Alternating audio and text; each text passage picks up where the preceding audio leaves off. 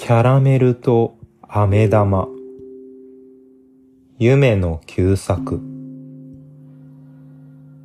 キャラメルと飴玉とがお菓子箱のうちで喧嘩を始めました。やい、飴玉の間抜け野郎。貴様はまん丸くて甘ったるいばかりで何にもならないじゃないか。俺なんぞ見ろ。ちゃんと着物を着て四角いお家に入っているんだぞ。貴様なんぞは着物なんか欲しくたって持たないだろう。ざまを見ろやーい。飴玉は真っ赤になって怒り出しました。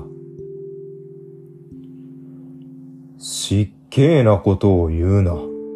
うちにいるときは裸だけど、外に出るときにゃちゃんと三角の紙の着物を着ていくんだ。第一、貴様の名前が生意気だ。キャラメルなんて高慢ちきな面をしやがって。日本にいるのなら、もっと日本らしい名前をつけろ。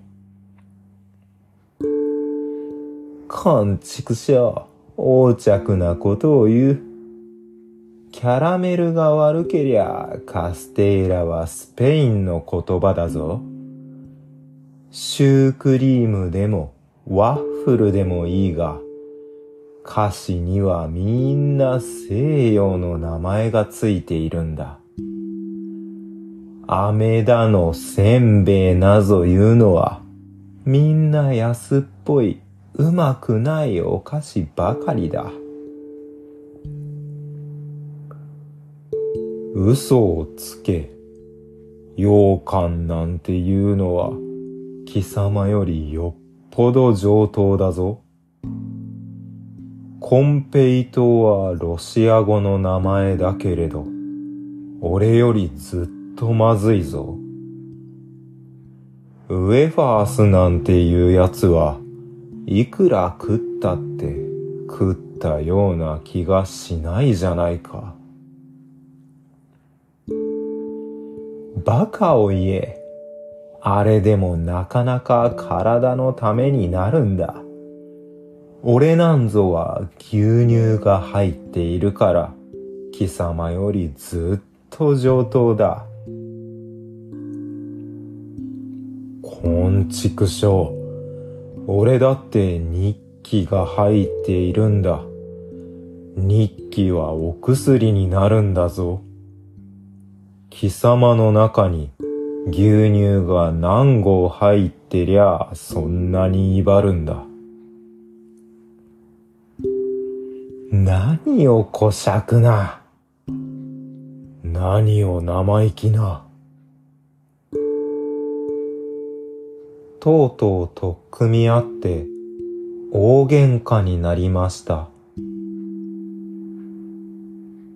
最前から見物していたキャラメルの仲間のミンツ、ボンボン、チョコレート、ドロップス、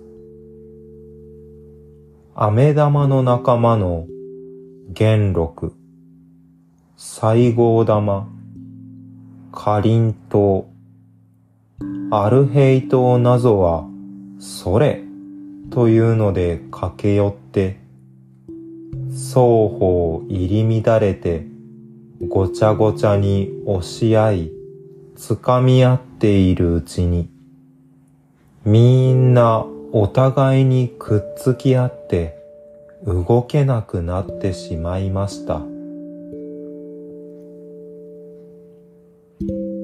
そこへ坊ちゃんが来て、お菓子箱の蓋を取ってみると、びっくりして、お母さん、大変大変。お菓子が喧嘩をしている。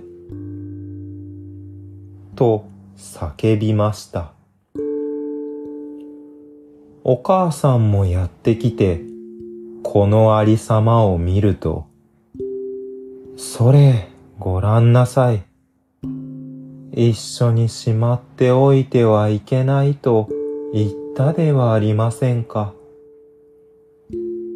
私が壊してあげるから、お姉さんやお兄さんと一緒におやつに食べておしまいなさい。